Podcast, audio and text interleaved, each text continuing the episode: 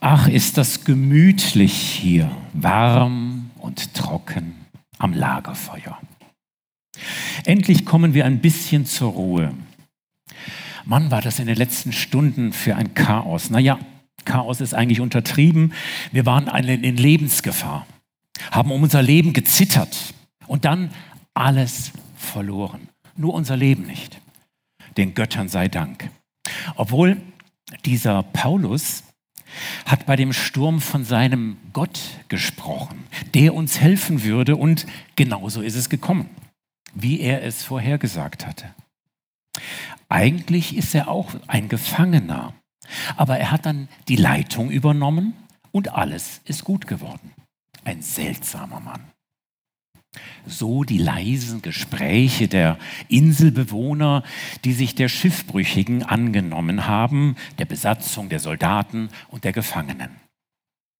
Scheu blicken die Männer am Feuer immer wieder hinüber zu diesem Mann, der so gar nicht wie ein Gefangener wirkt, und sehen, wie er Holz nachlegt.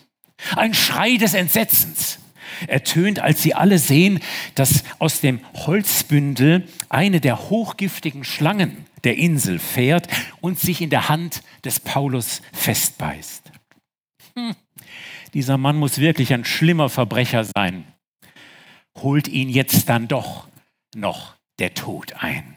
Mal schauen, wie schnell es bei ihm geht, murmelt einer der Inselbewohner. Alle schauen gebannt auf den Paulus, der die Schlange lässig ins Feuer wirft und sich widersetzt. Und nichts. Nichts passiert. Keine Schwellung der Hand, kein röchelndes Sterben, nichts. Boah, das muss ein Gott sein. Wenn er unverwundbar ist, ruft einer laut und die anderen murmeln zustimmend. Szenenwechsel ins Jahr 2022 nach Monnem. Die Reisenotizen des Paulus haben mit dieser Schiffsreise begonnen, ihr erinnert euch, und enden heute auch damit. Wir schauen uns diesen Text heute mal unter mehreren Gesichtspunkten an. Zunächst mal so eher vordergründig und dann unter geistlichen Aspekten der Frage, was wir in unserem Leben daraus machen können, aus diesem Erlebnis, was wir lernen können.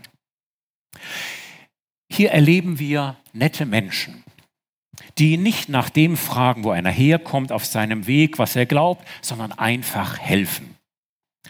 Hoffentlich haben diese Malteser auch in diesem Punkt viel Ähnlichkeit mit uns heute. Wenn jemand in Not ist, helfen wir doch auch, ohne uns um die Hintergründe zu kümmern. Einfach, weil Hilfe angesagt ist.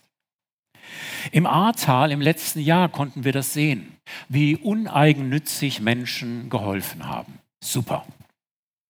Nicht umsonst gibt es ja auch in Mannheim den Malteser Hilfsdienst. Habt ihr vielleicht schon mal Rettungswagen gesehen? Mit denen ich auch schon mal bei Einsätzen unterwegs war. Und ich finde es gut, dass die Bibel hier das erwähnt und zwar sehr positiv. Nicht geringe Menschenfreundlichkeit heißt es da wörtlich. Sind wir manchmal ein bisschen übergeistlich? Wir lassen uns doch nicht von Heiden helfen oder so von queren Leuten. Genauso wenig wie wir Kontakt mit ihnen pflegen. Hallo? Gott wird einmal die Menschen auch nach dem beurteilen, was sie getan oder gelassen haben. Dazu müssen wir allerdings raus aus dieser Komfortzone und dazu ist vielleicht so ein Schiffbruch manchmal dringend nötig.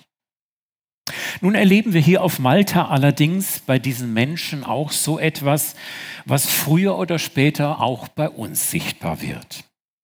Ein Mensch hat ein Unglück erlebt. Und schon spekulieren wir. Womit hat er das wohl verdient? Kennt das jemand von euch, dieses Gefühl? Selbst in dieser aufgeklärten Welt von heute geistern so manche abergläubisch-magischen Vorstellungen in den Köpfen der Leute herum, die in der Bibel nirgends zu finden sind. Bei meinem Dienst in der Klinik habe ich das immer wieder auch bei Patientinnen und Patienten erlebt, dass diese Frage kam, womit habe ich das verdient, dass Gott mich so straft? Jesus wurde mal in diesem Zusammenhang gefragt, was hat dieser Mensch eigentlich verbrochen, dass er so krank ist? Und Jesus hat in seiner Antwort deutlich gemacht, dass diese Krankheit überhaupt nichts mit irgendetwas zu tun hat, was dieser Mensch getan oder nicht getan hat, sondern nur dazu dient, dass er jetzt geheilt wird und Gott die Ehre gegeben wird für diese Heilung. Und das geschieht immer nur durch Heilung, nicht durch Krankheit. Sicher, wir lernen aus jeder Krankheit etwas. Sie muss uns, wie es bei Paulus mal heißt, zum Besten dienen, wie alles andere auch. Aber sie wird uns niemals als eine Strafe von Gott geschickt. Nach einer Predigt zum Thema Heilung, was ich immer gerne mache, wurde ich mal darauf angesprochen, dass doch entgegen meiner Aussagen laut Bibel eine Krankheit, das Leid durchaus Sinn haben, 2. Korinther 4, Vers 17, und eine ewige, über die Maßen gewichtige Herrlichkeit schaffen werde und bewirken. Ich habe dann nochmal nachgelesen im Griechischen und zunächst mal ist hier gar nicht von Krankheit die Rede, sondern von Bedrängnissen von Drangsal, von Verfolgung, die dann wörtlich mit dazu beitragen, dass am Ende etwas überaus Herrliches herauskommt. Also hier ist nicht von körperlichen Beschwerden die Rede, sondern von äußeren Bedrängnissen. Und wir wissen aus allen Christenverfolgungen der Zeit, dass die Gemeinde in denen gewachsen ist dass Menschen geheilt, gerettet wurden und so aus dem scheinbaren Sieg des Bösen etwas Gutes für Gott herauskam. Das ist gemeint. Nebenbei. Zurück zum Text. Also, hier wird dieses Unglück dem vermeintlich schlechten Lebenswandel des Paulus in die Schuhe geschoben, sodass die Inselgöttin der Rache nun für ausgleichende Gerechtigkeit sorgt. Allerdings kennen diese netten Malteser gar nicht den Grund, weshalb dieser Mann als Gefangener nach Rom kam. Denn dem Paulus passiert nichts. Und die Reaktion darauf wiederum ist auch typisch für uns. Naja, also wenn er kein Verbrecher ist, dann muss er halt ein Gott sein. Schwarz-Weiß. Warum sind wir Menschen eigentlich manchmal so schwarz-weiß kariert? Anstatt zuzugeben, dass wir manches einfach nicht einordnen können. Wir suchen dann lieber das Heil in allen möglichen oder eben unmöglichen Erklärungen. In dem weiteren Text erfahren wir nämlich, dass diese Menschen dann ihre Kranken zu Paulus brachten und diese geheilt wurden. Leider erfahren wir nicht davon, dass sie neben der Heilung auch den Heiland Jesus angenommen haben. Insgesamt erleben wir auf dieser Insel den typischen abergläubischen, wundersüchtigen, aber letztlich oberflächlichen Menschen unserer Zeit. Uns sind wir natürlich ausgenommen dabei, das ist klar. Ja? Hier sitzen ja nur die Heiligen. Also wenden wir uns voller Grausen ab und schauen mal nach den übertragenen Aussagen, die in dieser Begebenheit für uns sichtbar werden. Wir wollen mal zwei Zugänge unterschiedliche anschauen. Einer hat mit Feuer zu tun und anderer mit Wasser. Zum Ersten. Die Menschen entzünden ein Feuer, das Wärme und Sicherheit geben soll, nachdem ja alle triefnass aus diesem tödlichen Mittelmeer gerettet wurden. Von Jesus wissen wir, dass er gekommen ist, um ein Feuer anzuzünden, das Orientierung bringt, Sicherheit, Wärme in diese kalte Welt. Und die Tatsache, dass Paulus als einer der Gäste selbst Hand legt, anlegt, um das Feuer zu schüren, weist auf das übernatürliche Feuer Gottes hin. Denn der Auftrag von Paulus ist, wie übrigens der unsere auch, nicht uns passiv am Feuer der Welt zu erwärmen, ach wie schön und gemütlich. Ihr kennt die Geschichte von Petrus vielleicht, der das gemacht hat, an einem Feuer sich zu wärmen.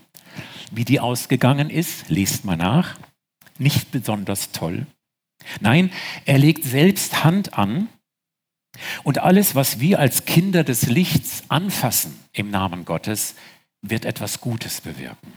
Aber dagegen hat der Geist der Welt etwas. Die Malteser sprechen hier von der Göttin der Rache. Das liegt daran, dass in der Geschichte dieser Insel immer noch die großen Göttingen des Megalithkultur ihren Revier hatten sozusagen und die Schlange verteidigt sozusagen dieses Revier. Die haben sich gedacht, ist ein armer Mensch. Jetzt ist er dem Poseidon, dem griechischen Meeresgott, von der Schippe gesprungen, aber der Göttin der Rache entkommt er nicht. In der Übertragung hat diese alte Schlange aus dem Paradies hier ihren Auftritt. Die hat nämlich was dagegen, dass Paulus den Maltesern das Licht der Welt bringt, Jesus. Ein Blick in die Geschichte dieser Insel zeigt, dass diese eine ältere Kultur als Ägypten hatte. Strategisch und religiös war diese Insel Malta sehr wichtig. Und genau hier kommt Paulus also jetzt hin, um die Insel den alten Göttern zu rauben. Und das mögen die natürlich überhaupt nicht. Jetzt kommt es deshalb zu einem tödlichen Angriff. Die Leute kannten sich damals sehr gut mit, mit Schlangen auf. Das war nicht so eine harmlose Blindschleiche oder eine leicht giftige, sondern sie wussten, oh, das geht nicht mehr lang, dann ist er weg. Aber Jesus ist stärker als der Tod. Und deshalb konnte Paulus diesen Todesbringer einfach so mit ein, wie eine Mücke, lästige Mücke wegschütteln. Nichts konnte ihm schaden. Dahinter steckt übrigens auch noch eine Übertragung für die Kenner von der Bibel. Denn diese übertragene Schlange gehört laut Bibel in den Feuersee. Hier hat Paulus dem Teufel gezeigt, wo seine Zukunft sein wird. Nicht länger Verblender, Verbrecher, zerstörerisches Feuer, sondern er wird selbst Opfer dieses Feuers. Noch was steckt da drin.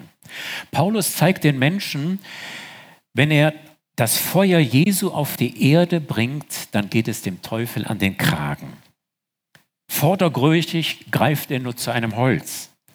Aber er packt den Stier bei den Hörnern. Ich gebe zu, jetzt ist es eine ziemlich bunte Mischung von Bildern. Also vergesst das einfach. Auf dem Weg nach Rom war dies ein strategisch wichtiger Punkt, geistig gesehen. Rom war das Zentrum der Welt. Den Osten hatte er ja mit seinem Evangelium erreicht. Den Westen, Spanien, hatte er noch vorzuerreichen. Den Norden konnte er von Rom aus erreichen. Und Malta liegt ziemlich genau südlich von Rom. Paulus hatte später wahrscheinlich erst den Zusammenhang erkannt, aber er hat sich hier von Gott schützen und gebrauchen lassen. Und dann sind wir auch wieder drin in dieser Geschichte. Wir kommen in Bedrängnis, ja. Aber Gott ist mittendrin in der Gefahr. Und er gebraucht uns sogar für seine Pläne. Weiter. Hier waren Menschen, die Geistliches nicht geistlich deuten können. Sie haben vergeblich auf ein Gericht gewachs, gewartet und prompt die falschen Schlüsse gezogen. Eigentlich haben sie es von Anfang an falsch angepackt. Und sie sind wohl auch nicht bereit, so schnell sich und ihre Meinungen zu hinterfragen. Also sitzen sie voller Unruhe da, innerlich, äußerlich, fixieren Paulus, der innerlich und äußerlich die Ruhe selbst ist. Denn er weiß, wer sein Gott ist. Er weiß, wer Christus ist, wer er in Christus ist. Eigentlich eine Situation zum Lachen, wenn sie nicht zum Weinen wäre. Vielleicht röstet sich Paulus noch eine Toastscheibe auf dem Feuer. Alle anderen schauen ihn an. Na, wann kippt er endlich um? Ist die Hand nicht schon dicker geworden? Wenn wir Kinder Gottes sind, aus dem Geist Gottes leben, dann wissen wir auch um die Möglichkeiten unseres Gottes und können in aller Bedrängnis der Welt erleben, was ein Bibelvers mal sagt, in der Welt seid ihr bedrängt, ihr erlebt Bedrängnisse. Aber seid getrost, ich, Jesus, habe diese Welt doch überwunden. Oder ein anderer Vers, es ist eine Ruhe vorhanden für das Volk Gottes. Interessant auch übrigens, dass Paulus an dieser Stelle nicht predigt, sondern schweigt. Ich habe nicht genau rausbekommen, wieso er auf, in den ersten Tagen auf der Insel nicht gepredigt hat. Später übrigens schon, jede Menge. Er war drei Monate auf dieser Insel. Aber könnt ihr euch einen Evangelisten vorstellen, der drei Monate lang die Klappe hält? Jetzt stellt euch mal Lothar vor, mit einem Schweigegelübde im Kloster, drei Monate. Ich kann das nicht mir vorstellen. Aber Paulus wusste, es ist jetzt noch nicht die Zeit. Zu sehr waren diese Menschen nämlich gefangen in ihren falschen Vorstellungen von Gott. Vielleicht waren erst viele Zeichen und Wunder echter Art nötig, damit sie bereit waren zuzuhören. Und zwar richtig, mit dem Herzen zu hören. Und als es dann soweit war, hat Paulus losgelesen. Aber wirklich, lest mal Kapitel weiter, Kapitel 28. Noch kurz ein anderer Punkt, bei dem wir wieder mit Wasser zu tun haben. Was tut Paulus? Er gibt nicht frustriert auf nach diesem Erleben, sondern er lässt sich einladen, wie einst Jesus, zu einem wohlhabenden, einflussreichen Mann. Er lehnt es nicht ab, bei diesem Mann, bei diesem Ungläubigen zu Gast zu sein, sich wohlzufühlen. Und wo Geist Gottes hinkommt, uns hinschickt, wird es immer heilsam sein. So erfährt er, Paulus, im Haus dieses Publius, wie dieser Mann heißt, dass sein Vater, dessen Vater erkrankt war. Er hatte Ruhe. Eine Krankheit, die durch verunreinigtes Wasser verursacht wird. Nachdem wir vorhin schon ein Bild für die gute Nachricht von Jesus hatten, der Liebe Gottes, das Feuer, bringt Paulus nun übertragen diesem Mann das Wasser des Lebens, ein anderes Bild, das Jesus gebraucht. Er sagt, ich bin das Wasser des Lebens. Oder an anderer Stelle, wer von dem Wasser trinken wird, was ich ihm geben wird, Klammer auf, der wird keine Ruhe bekommen, Klammer auf, Klammer zu, der wird keinen Durst mehr erleben müssen. Das heißt, dieser Mensch braucht kein Brackwasser der Gottesferne mehr. Eine vergebliche Religiosität. Ganz vordergründig, in ihm wird es eine Ruhe geben bis hinein in dessen Verdauungsapparat, der bei einer Ruheerkrankung ja ganz betroffen ist. Dieser Publius übrigens steht, sogar nach der lateinischen Bedeutung seines Namens, für jeden von uns. Volk steckt in dem Namen drin. Für das Volk, das Gott heilen will. Und vielleicht beginnt er auch in unserem Volk erstmal bei den Vätern die von einer geistlichen Ruhe geplagt sind. Und ich will mal gar nicht so genau beschreiben, wie das Ruhekranken ergeht, denen geht es wirklich bescheiden. Und hier beginnt Paulus nun seinen Heilungsdienst. Mit dem Wasser des Lebens, das wahres Leben schafft, erhält, anders als das Wasser des Mittelmeers, aus dem sie gerettet wurden in dem sie schier untergegangen sind. Das Wasser, was er bringt, ist heilsam. Und ich vermute, dass heute Morgen hier auch einige Menschen sitzen, die so manche archaischen Gottesbilder mitgebracht haben. Göttin der Rache. Mein ist die Rache. Man kann das ja sogar biblisch belegen, angeblich. Die aber letzten Endes von einem schlechten Vaterbild geprägt ist, das nicht gesund ist, verwundet, verletzt, unterdrückt, bedrückt in ihrer Geschichte. Letztlich orientierungslos im Dunkeln. Nachdem es vorhin das Feuer war, das Klarheit schafft, ist es nun das heilsame Wasser des Lebens, das in dieser Begebenheit zunächst einmal den Vater heilt, aber dadurch den Sohn freisetzt und ihn innerlich heilt.